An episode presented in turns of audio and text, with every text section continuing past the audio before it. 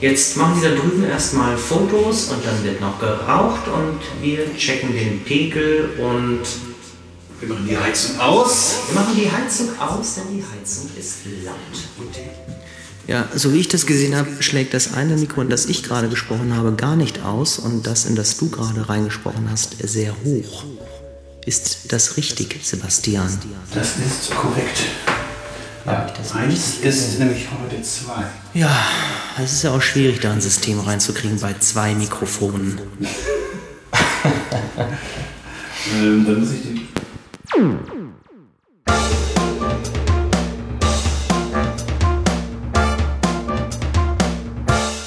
Hier sind sie wieder, die Alphabeten, der Podcast rund ums Texten. Auch heute öffnen Sebastian Stürz und Gerhard Jöns Anders wieder ihren kleinen virtuellen Salon für alle Fans von Sprache und Literatur, Unterhaltung über Unterhaltung und total albernem Wortwitzgelöt.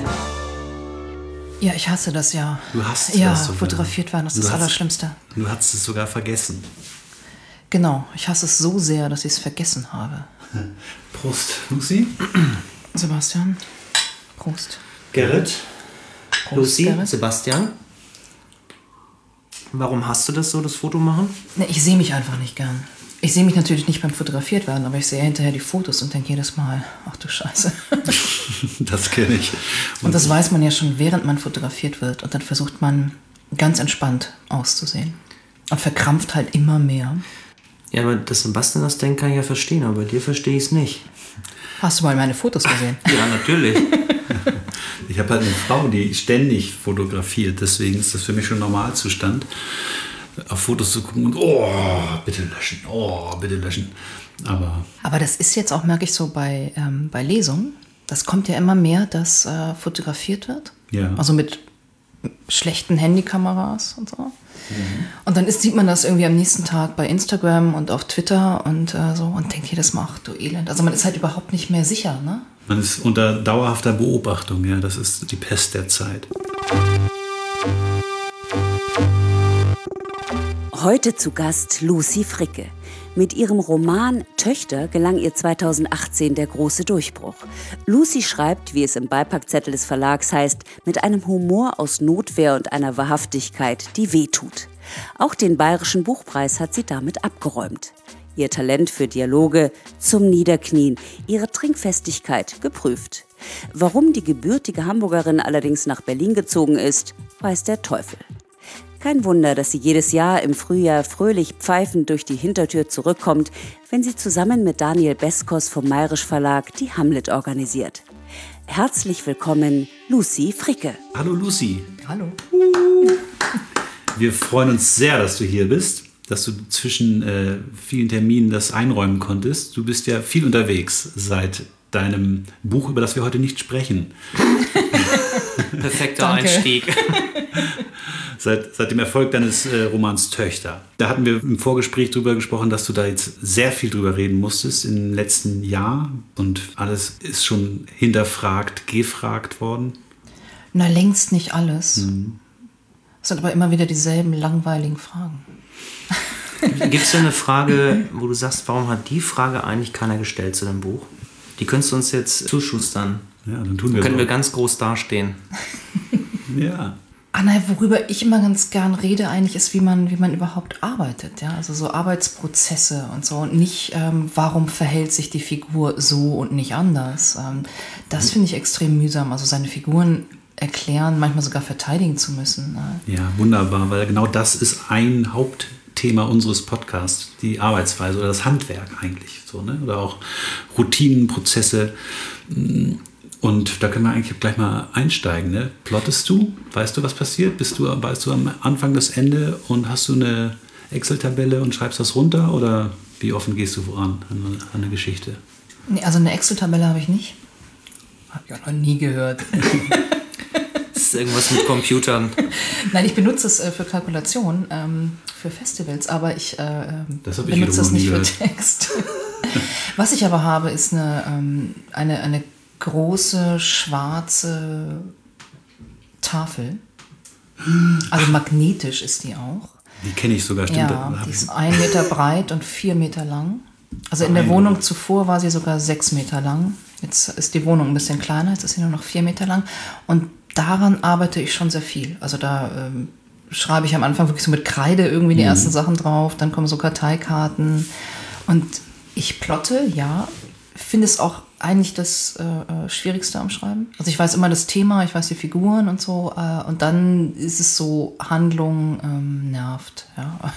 Muss aber irgendwie gemacht werden. Du hast, grad, du äh, Karteikarten gerade gesagt. Hast du auch so einen, ähm, so einen Zettelkasten, so wie Niklas Luhmann mit Karteikarten, die entstanden sind und dann bei späteren Projekten, also hast du so, wo du, wie, wie so ein Gedächtnis? Nee, ich schmeiß die irgendwann tatsächlich weg. Also wenn das Buch äh, in Druck geht, schmeiße ich die Karteikarten auch weg. Ich habe die relativ lang und ich habe auch ein Notizbuch, was ich äh, wirklich benutze. Und dann wird das schon alles aufgezeichnet und dann kommen so die Kärtchen und äh, dann fange ich an zu schreiben und das ist dann relativ schnell hinfällig, der Plan.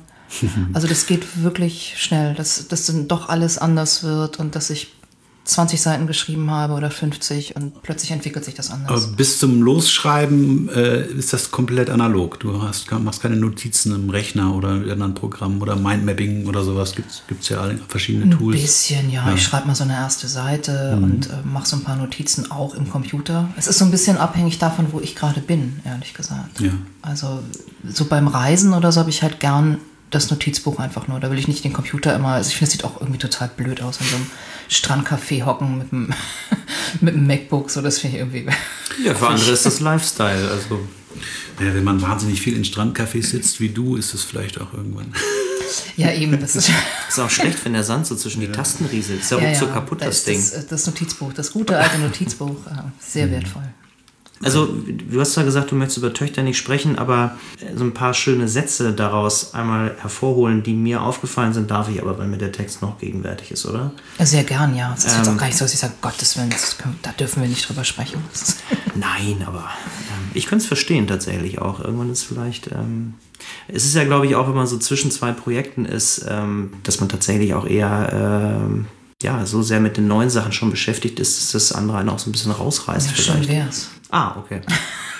Oh, haben wir noch was? Inspiration, neue Nichts Projekte. und so. Neues bisher.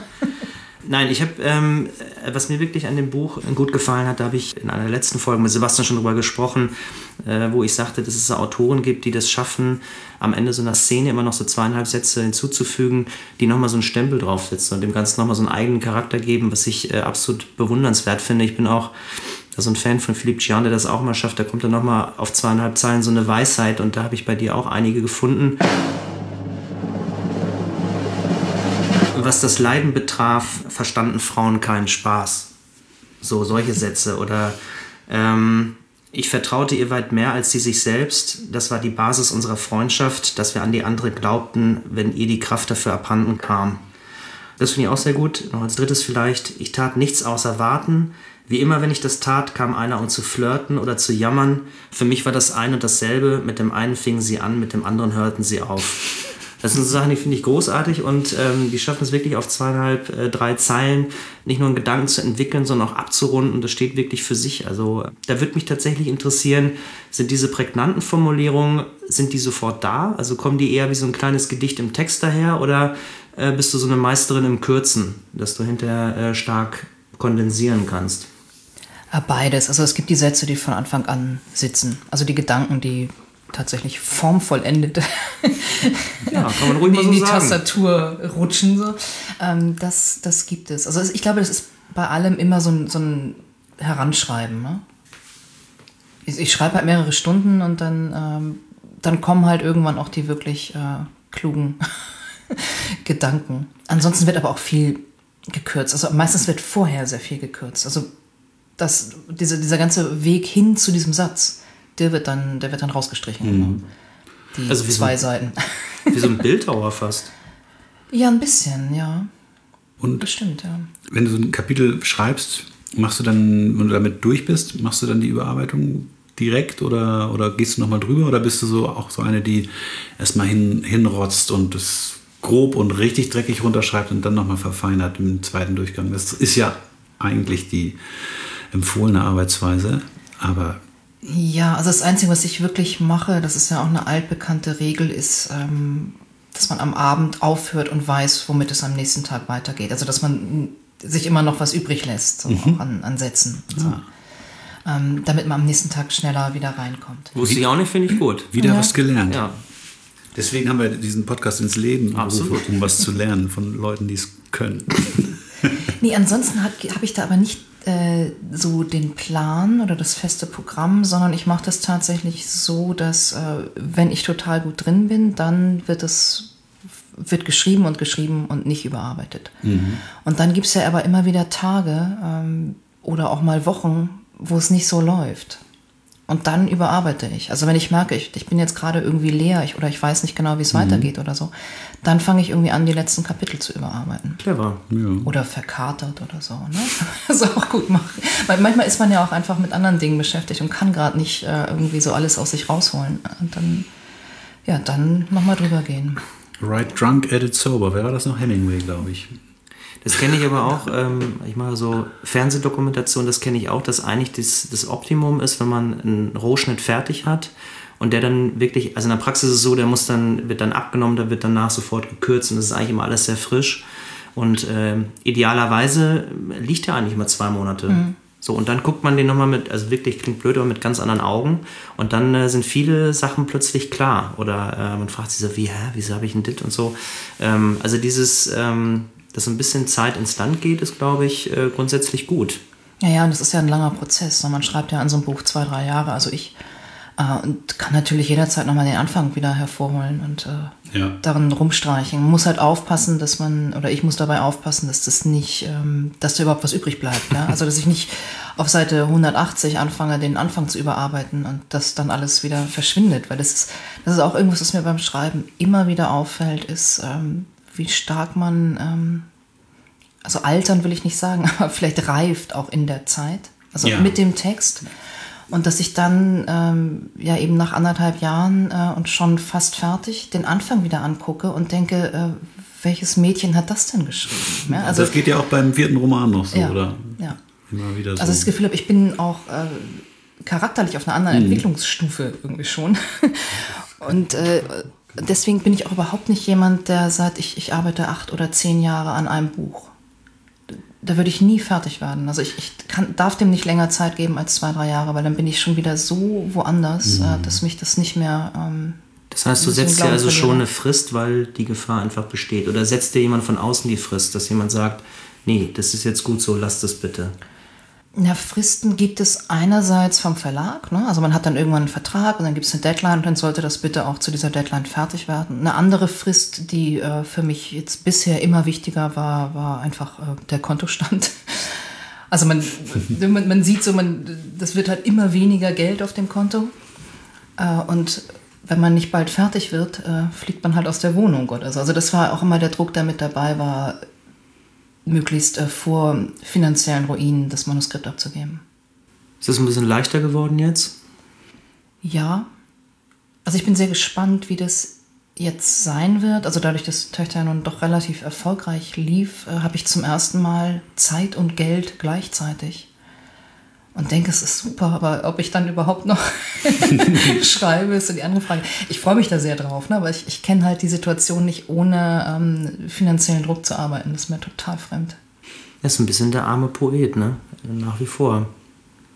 Ja, wo man, wo man sich umhört, ist das äh, leider Dauerthema, es sei denn, es sind irgendwelche wirklichen Thriller, Bestseller, Autoren, die sehr gut leben, aber Ja, aber du hast jetzt, weil du das gerade anklang, du hast aber nicht wirklich jetzt Sorge, dass dir dann auch damit die Inspiration flöten geht, weil es dir weil der Druck plötzlich nicht da ist. Oder ist das so eine. Also mein, mein Agent hat echt Angst, ja. Also dass ich jetzt so, es geht mir zu gut. ich brauche jetzt nicht mal mehr das Geld. Nett. er könnte es ja so, könnte ich ja Äh, klein ja, halten. Neulich äh, telefonierten wir und er hat gefragt, wie, wie geht's? Und ich sagte, super. Und ich war auch gerade im Fitnessstudio, was ich nie tue. Ne? Aber, äh, und er sagte, um Gottes Willen, du bist Das- das künstlerisch das Ende. erledigt. das Schön. war's. Das war's, ja. Ja, was kommt als nächstes? Ein Ernährungsratgeber oder ein Fitnessbuch von Lucy Fricke? Nee, das würde ja, das äh, wäre ja total unglaubwürdig. Ja, man könnte es so Watzlawick-mäßig machen. Also Anleitung zum Unglücklichsein nur für, für den Körper. Anleitung zur Selbstzerstörung. Das, das finde ich gar nicht so schlecht. Ja, können wir mal Stimmt, drüber nachdenken. Das wäre so antizyklisch auch.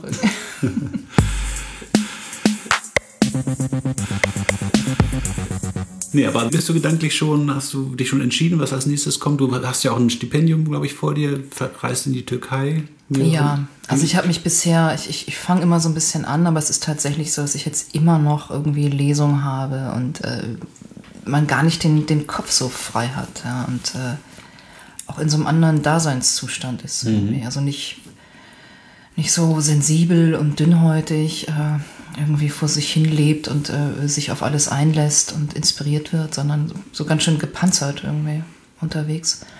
Aber äh, ja, Januar geht es nach Istanbul für vier Monate. Vier gleich.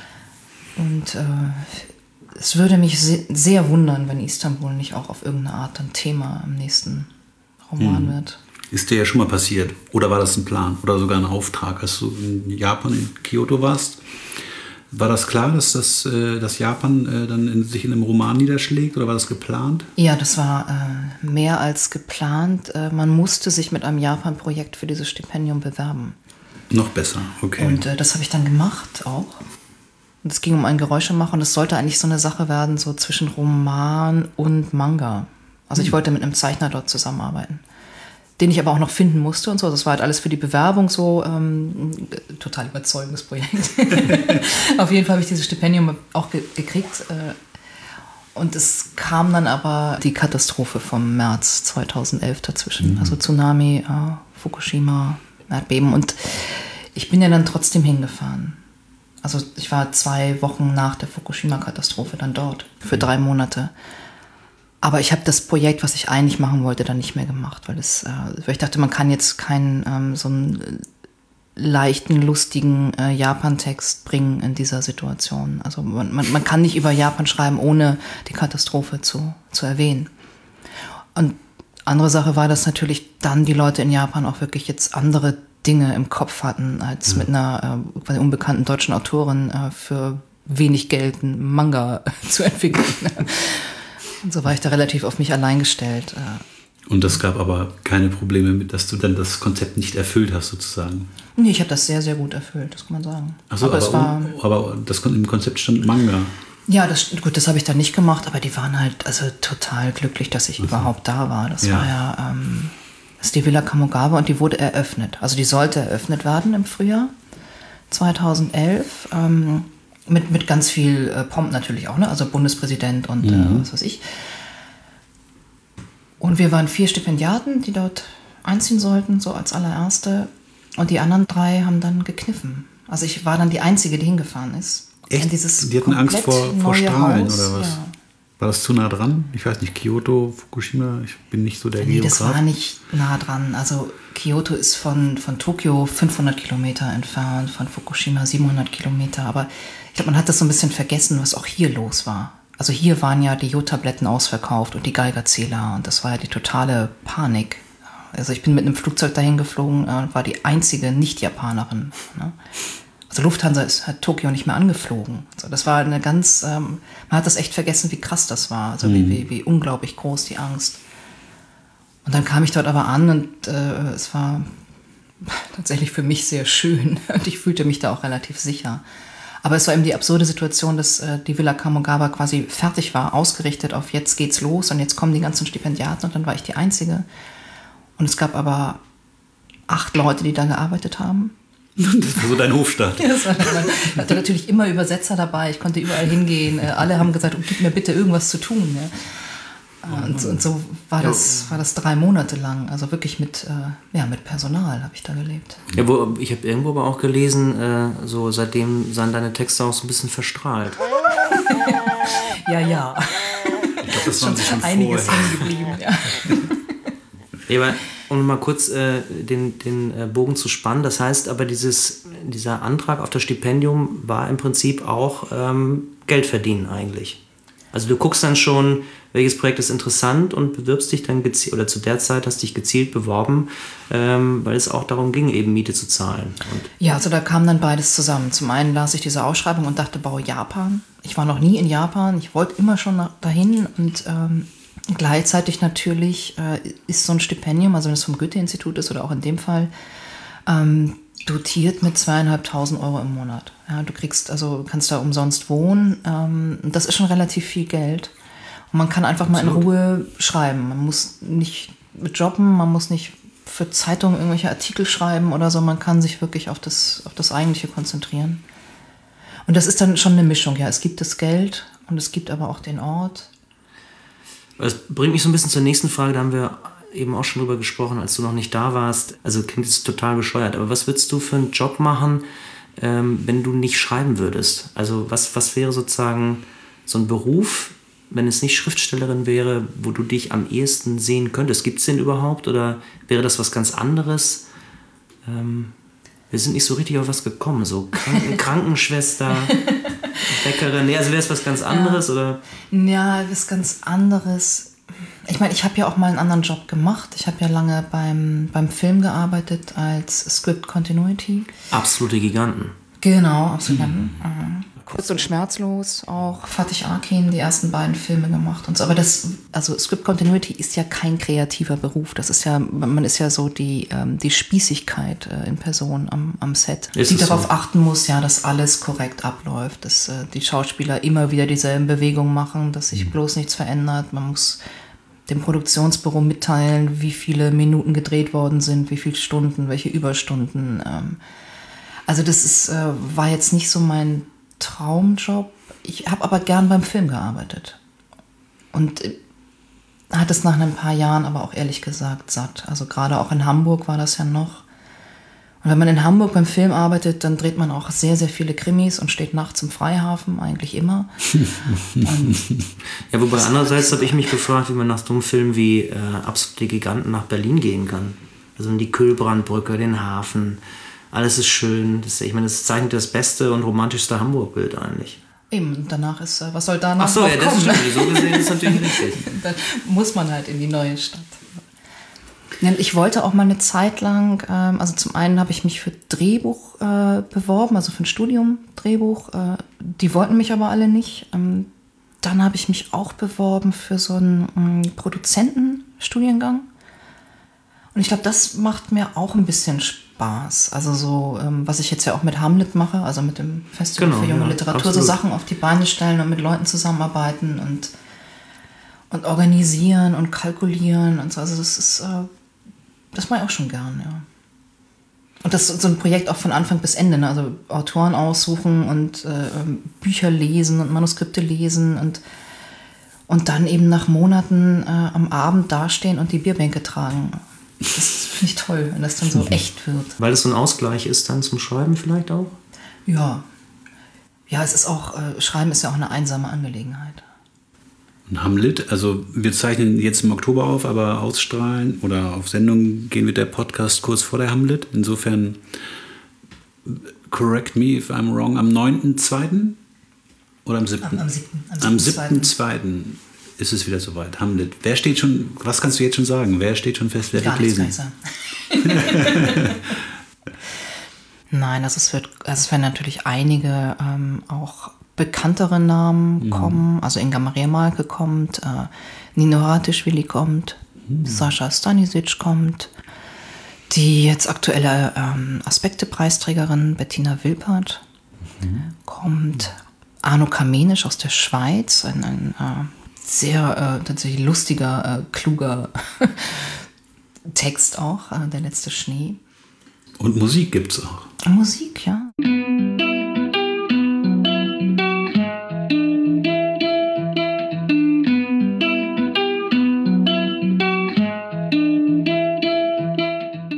Das ist ja das Tolle an dem Festival, ne? dass es die Kombination ist. Ich habe auf alle Fälle schon vier Tickets besorgt. Ach ehrlich? Ja. Sehr gut, ja. Es ist ja immer ausverkauft. Ich dachte mir das, genau. Und, ähm, Und für wen sind die vier? Ich wollte zu viert hingehen. Ach so. nee, ich, also die Frage ist sozusagen, Nein. hast du. Nee, du und ich und. Ja, wirklich? Du und ich und du darfst noch mitbringen, wen du willst. Und ich bringe meine Frau mit. Nehme ich, wen du willst, mit. Da habt ihr Tickets gekauft? Na klar. Compliance gibt es nicht bei den Alphabeten. Okay. Ja, wir Wobei, haben ja auch eine sehr harte Tür. Anfangen. Ja, ich glaube, ähm, nee, ich, ich, ich finde diesen Gästelistenterror eigentlich immer, also ich kenne das als Musiker und dann, ich weiß gar nicht, was das soll. Es ist, kostet ja nun echt nicht die Welt.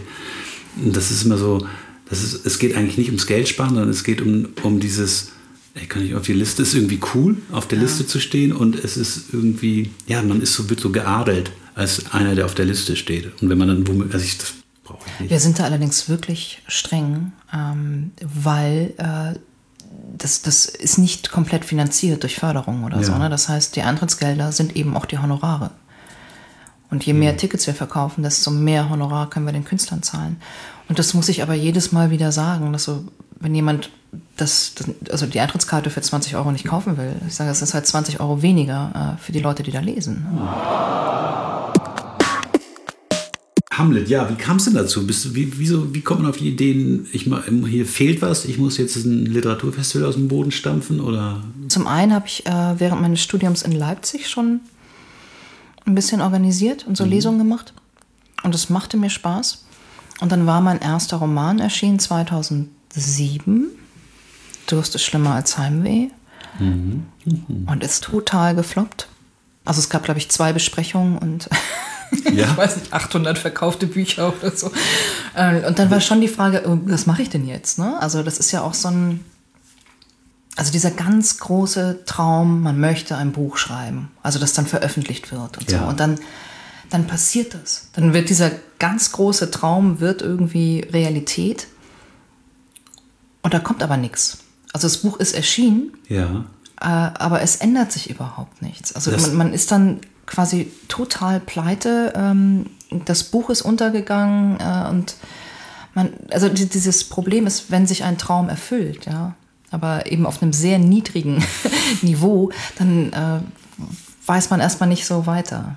Und Ist es, wird dann ein Albtraum daraus? Ist es ein, wird es ein kleiner Albtraum? Nee, ein Albtraum ist es nicht. Es ist nur so, ich glaube, es ist eine sehr große Enttäuschung und so die Frage, jetzt, jetzt habe ich es erreicht und aber irgendwie doch nicht. Ja? Und äh, macht man jetzt also weiter oder macht man was anderes? Äh, Hattest du denn das Gefühl, eigentlich hättest du das Buch verdient gehabt? Oder ist es schon so, dass du bei dem, bei dem Töchter beispielsweise dann auch wusstest, okay, nee, das wird mehr Leute erreichen, weil man dann selber auch ein Gefühl dafür hat, ähm, gerade wenn man auch viel zeitgenössische Literatur liest, auch von anderen Autoren, äh, dass das, das könnte jetzt äh, auch wirklich viele Leute erreichen. Also hattest du da auch ein anderes Gefühl, als du fertig warst? ja, also ich habe das schon ein bisschen, ich dachte schon, das ist jetzt, äh, ja, also ich meine, was ich bei jedem Buch denke, ist das Beste, was ich je geschrieben habe. Und ich glaube, so muss das auch sein. Also man kann nicht ein Buch fertig schreiben und dann denken, na, das davor war aber irgendwie geiler. ähm, das ist nicht gut. Das kann man ganz am Ende sagen, das machen Musiker ja auch. Ne? Also das, die beste Platte war eigentlich das Debütalbum. Ja. nee, das ist doch schrecklich. Ja, eigentlich das ist ja. ja. Also das ist auch für einen selbst total Absolut. schwierig. Man muss ja immer besser werden. Und Absolut. man muss sich auch immer, glaube ich, höhere Ziele setzen und immer was Neues probieren. Ich glaube, das ist, äh, oder das ist ganz interessant, da habe ich jetzt gerade gestern auch wieder drüber geredet. Ich finde Musiker altern schlecht. Literaten ganz im Gegenteil. Es gibt, äh, es gibt viele Leute, die im Alter irgendwie immer besser werden oder immer noch dann so ein mega Ding hinlegen.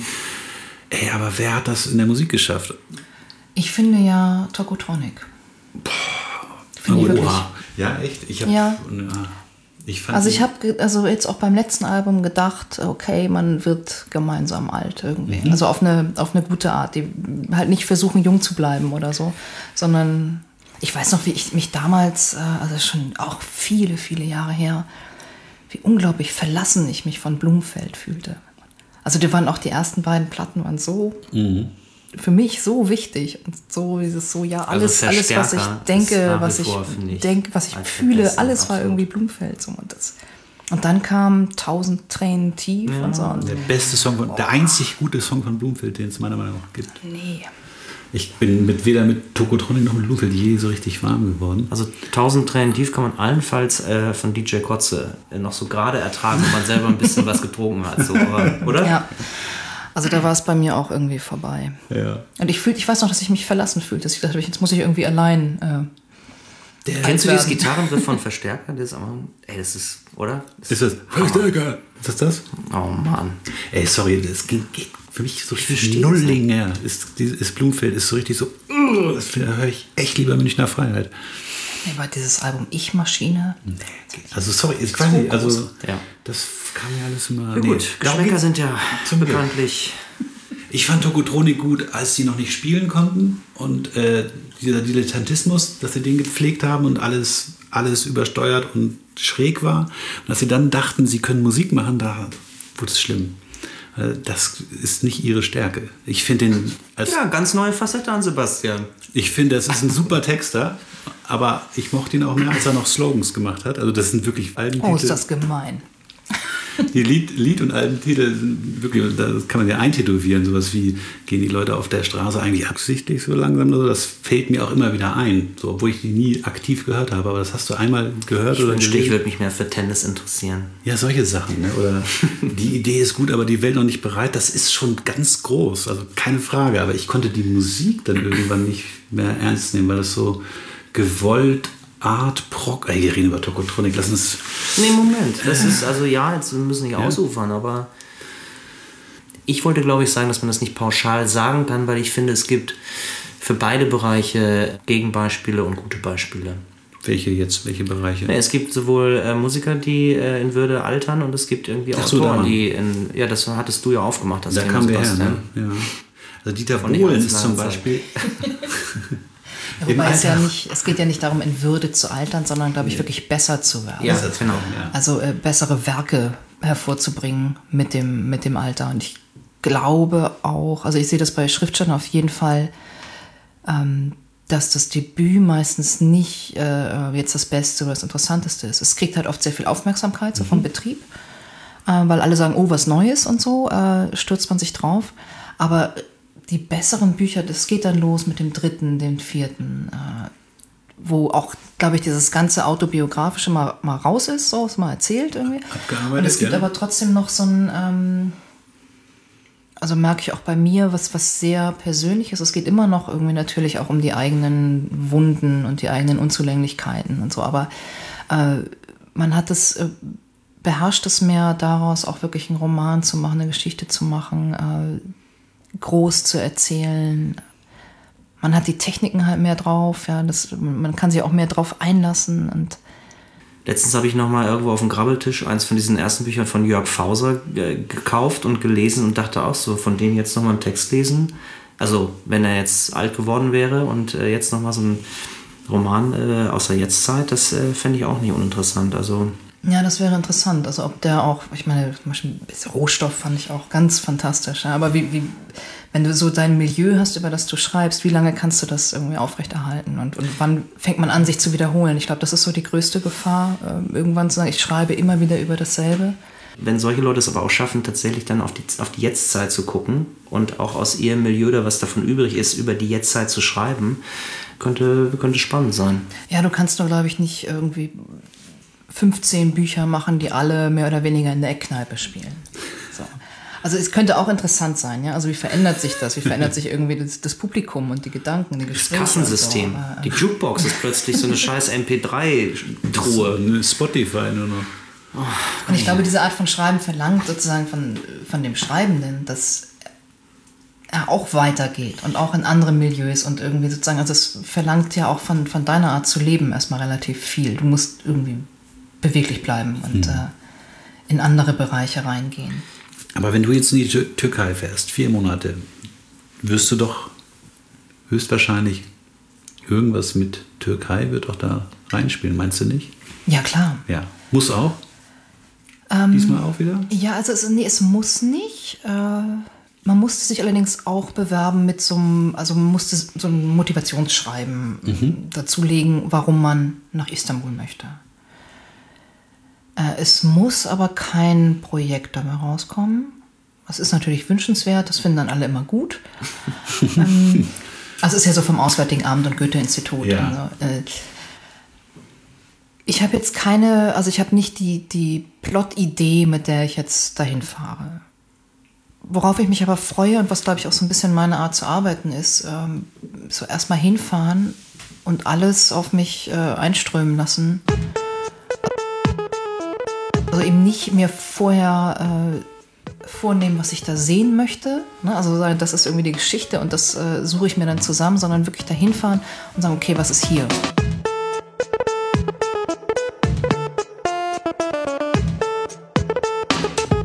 Warst du schon mal da? Ja, Ja und nein. Also ich war einmal da.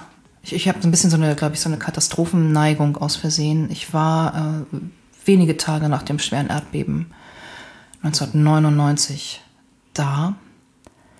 Mit einem Filmteam auch, also mit Fatih Akin und äh, Zu welchem? im welchem- Juli wurde Ah, ja. gedreht. Und das war zum Beispiel so, ähm, also wir waren auf dem Weg in die Türkei, es war ist ja auch so ein Roadmovie gewesen, wir waren, glaube ich, in Ungarn. Ähm, dann passierte dieses ja wirklich krasse äh, Beben, weil 30.000 Menschen gestorben sind.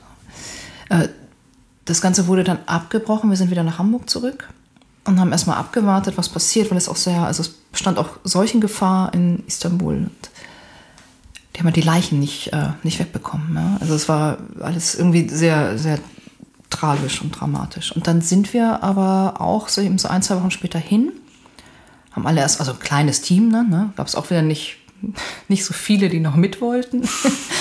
Ähm, ja, erstmal Blut gespendet und so. Und dann haben wir aber eben das gedreht, wie es im Drehbuch stand. Und der Kameramann hat immer versucht, so die Kamera so einzurichten, dass man die zerstörten Gebäude nicht sieht. Und das ist so zum Beispiel das, das Gegenteil von, von der Art, wie ich arbeiten möchte. Ja? Also Ja. ähm, eben so, okay, das darf man jetzt alles nicht sehen, weil das, das steht halt so nicht äh, im Plan. Und ich weiß auch, dass es damals eben so die Frage war, oder ich mich gefragt habe, fahre ich da überhaupt hin? Kann man das machen? Kann man in so ein äh, Katastrophengebiet jetzt fahren und da eine deutsche Liebeskomödie drehen? Und der Grund, das dann zu machen, war, ähm, waren auch die Produzenten, die sagten, es muss jetzt weitergehen. Also für die Leute in der Türkei, wir hatten ja auch ein türkisches Team, also Beleuchter und Bühne und so, das waren, die waren alle von dort. Einfach zu sagen, wir lassen euch nicht allein, so quasi. Ne? Und das ist auch, also diesen Gedanken habe ich jetzt eben wieder gehabt, als es darum ging, ähm, nach Istanbul zu gehen oder nicht. Also das ist ja jetzt auch nicht so der Ort, wo man denkt, wow, Wahnsinn, äh, möchte ich unbedingt hin. Also es ist ja auch mit gewissen Ängsten und äh, ja, Das wäre die nächste Frage. Bist du ein ängstlicher Mensch oder ist das eher so eine Art Konfrontationstherapie dann? ich glaube, ich habe einfach wirklich wenig Angst.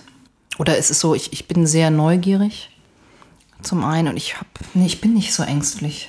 Also ich bin auch nicht, glaube ich, unvernünftig, will ich jetzt auch nicht sagen, aber Also nicht suizidal oder so. Nee, gar nicht. Nee, war halt so, so neugierig und auch immer so, ach, was soll mir denn passieren? Ja, und, ähm, und wenn, Gott, ich meine, was, ja, was, was wäre das Schlimmste, was passieren kann? Ja, Sterben halt, ne? das machen wir eh alle irgendwann. Aber Moment, ja sterben finde ich nicht so. Das, nee, ich finde eher so welche schweren Schmerzen, Verwundungen, so. Dafür hätte ich Angst. da habe ich tatsächlich auch noch einen, einen also wo wir gerade bei dem Thema sind, einen schönen Satz in Töchter gefunden, den habe ich eben gar nicht vorgelesen. Ich glaube, niemand kämpft um seinetwillen gegen den Tod. Man möchte nur die anderen nicht alleine lassen. Ja. Ja, Ist es so lyrisches Ich oder ist es, äh, also kann man da jetzt auch mal sagen, das sehe ich wirklich so? Oder war das so ein Satz, den man dann so mal schreibt? Ja, nee, das äh, ähm, ist schon ein Gedanke, den ich teile. Den kenne ich auch von mir. nee, da weiß ich ja. Beim Lesen des Buches ist es mir sowieso, ich schreibe ja mal Lieblingssätze mit, wenn ich lese. Es klingt jetzt ein bisschen bescheuert, aber ich musste tatsächlich irgendwann aufhören, weil, weil dem Buch waren zu viele. Da dachte ich so, okay, du kannst eigentlich irgendeine Seite aufschlagen, da ist immer ein guter Satz, wenn du mal einen suchst. Hat es dich genervt? nee, nee, nee. Nee, es war, ähm, Ja, ich habe das auch schon als Kritik gehört, dass es zu viel ist. das ist zu Ja, viel. Es, es hat leider zu viele gute Sätze. Oder so Weiß- Poesiealbummäßig. Ja, ja. Nee, ich kann verstehen, was damit gemeint ist. Sagen wir so, mich hat es nicht genervt, aber ähm, Das Gefühl, dass man um der Wirkung willen schreibt und eigentlich nicht um der Geschichte willen eigentlich, oder? Was war die Kritik dahinter? Keine Ahnung. Du hast aber nicht das Gefühl, dass du Ich manchmal habe sagst, mich damit nicht weiter beschäftigt. Ich Nee, habe gedacht, das ist eine, eine merkwürdige ähm, Kritik zu sagen, ja, ich könnte mir auf jeder Seite was anstreichen und deswegen hat es mich irgendwann genervt. Ähm, weiß ich nicht. Also es ist war nicht das so. ein, ein Kollege oder eine Kollegin? Nee, Also kein Neid. nee, irgendwo Internet halt. Ne? Achso. Ja, vielleicht Ich auch lese ja viel äh, über mich. Ja, Das finde ich schön, dass du das zugibst, weil es gibt immer so Leute, die sagen, ich, äh, Kritiken interessieren mich nicht, lese ich auch nicht. Habe ich irgendwann mit aufgehört. Also nee, wirst du ja verrückt. vielleicht hast du irgendwann damit angefangen. Wann ich damit angefangen habe. Nee, vielleicht nicht damit aufgehört irgendwann, sondern vielleicht hast du irgendwann damit angefangen, weil es auch dann viele nette Rückmeldungen gab. Ja, es gibt viele nette, ja. Wie ist das Aber denn? ich im- kann nicht aufhören. Wie, wie ist es mit den. Mit bei, den Moment, was heißt das? das zu lesen? Hast du Google ich, Alert? lese jetzt, ich lese jetzt nicht immer wieder dasselbe. Ich habe einen Google Alert, aber der kommt ja, da weiß es ja schon längst. Ja. Also wenn Google mir meldet, dass es irgendwie Neuigkeiten gibt, dann habe ich es schon längst gelesen. Ja, aber was heißt, du kannst nicht aufhören? Also sitzt dann da äh, des Nächtens und dann. Ich lese schon, muss ich zugeben, sehr viel. Also ähm, ja, ich gebe meinen eigenen Namen ein, auch, auch täglich äh, und lese nahezu. Also ich lese auch Amazon Kundenrezensionen. Auch die Ein-Sterne? Ja. Hast du irgendwas noch parat? Also jetzt so was ähnliches wie zu viele gute Sätze, aber was so, wo du so richtig denkst, wo du so lachen musstest, bei, also so eine schlechte Kritik, wo du dachtest, da hat jemand ein ganz persönliches Problem, was nichts mit mir zu tun hat. Das ist ja immer das Schönste eigentlich. Ja, es gibt natürlich diese, ähm, diese Fehlkäufer, also die äh, aus einem Missverständnis heraus das kaufen, die irgendwie eine Eine Liebesschnull zu wollen. Ja, oder jetzt wird das ja auch viel beworben mit, äh, mit dem Aspekt Humor und so äh, und Frauen und das ist ja nun trotzdem irgendwie so das Gegenteil von Ildiko von Kürti oder, oder so, ja. Oder, ähm, Ach, die so ein leichtes Strandbuch wollen und das ja, in Urlaub nehmen und, dann und, kommt und das. dann halt äh, sagen, es ist überhaupt nicht witzig, es ist so langweilig. Und, ähm, ich hatte neulich eine, eine Veranstaltung äh, und da hat äh, der Moderator die Kundenrezensionen vorgelesen, also die schlechten. Und da hat er Folgendes gemacht, dass er nämlich weitergeguckt hat, äh, was die sonst noch bewertet haben. Und das war total lustig, weil es war dann eben mein Buch, bekam zwei Sterne, ähm, weil, äh, glaube ich, irgendwie ja langweilig und ähm, ja so und nicht lustig. Und die Bewertung, die sie davor abgegeben hatte, war äh, auf eine Tüte Erdnüsse tatsächlich. Also die dann halt zu salzig waren und äh, irgendwie doch nicht so gut. Und das wurde dann noch, also es gab auch nur, glaube ich, zwei Sterne für die Erdnüsse und äh, Da ist man in guter Gesellschaft auf jeden Fall. ja, eben, dann kann man das auch ganz anders einschätzen. Ne? Also das, du nimmst das ja überhaupt nicht mehr ernst. Ich meine, ich nehme Amazon Kundenrezension jetzt eh nicht ernst, aber es ist total lustig, weiter zu gucken, was die sonst noch, äh, äh, also da war auch einmal ein Typ, auch ganz vernichtend, äh, also so ein bisschen, was ich mir einbilden würde, ähm, so, sowas zu schreiben. Und das, was er vorher bewertet hatte, war so ein, ähm, so, so ein Boran-Badeanzug. Ne? So, so ein Einteiler. Borat. Borat, genau. Diesen, ja, so, Ja. so ein Stringtanger, der über die Schultern geht. Ja. Den Neongrün. Und das ist Und natürlich. den man- fand er auch gut, aber Den fand er ziemlich gut, ja. Aber man erreicht natürlich, also je mehr Bücher man verkauft, desto mehr Leute Abgründe erreichst du eben auch. Ja, Ja, ja. die, apropos Erdnüsse, du hattest doch den Nüsse zum Wein gewünscht. Ich hol das mal oh eben. ja, dann kann ich aber gar nicht sprechen. Ne? Ja, machen wir mal eine kurze, kurze Atempause.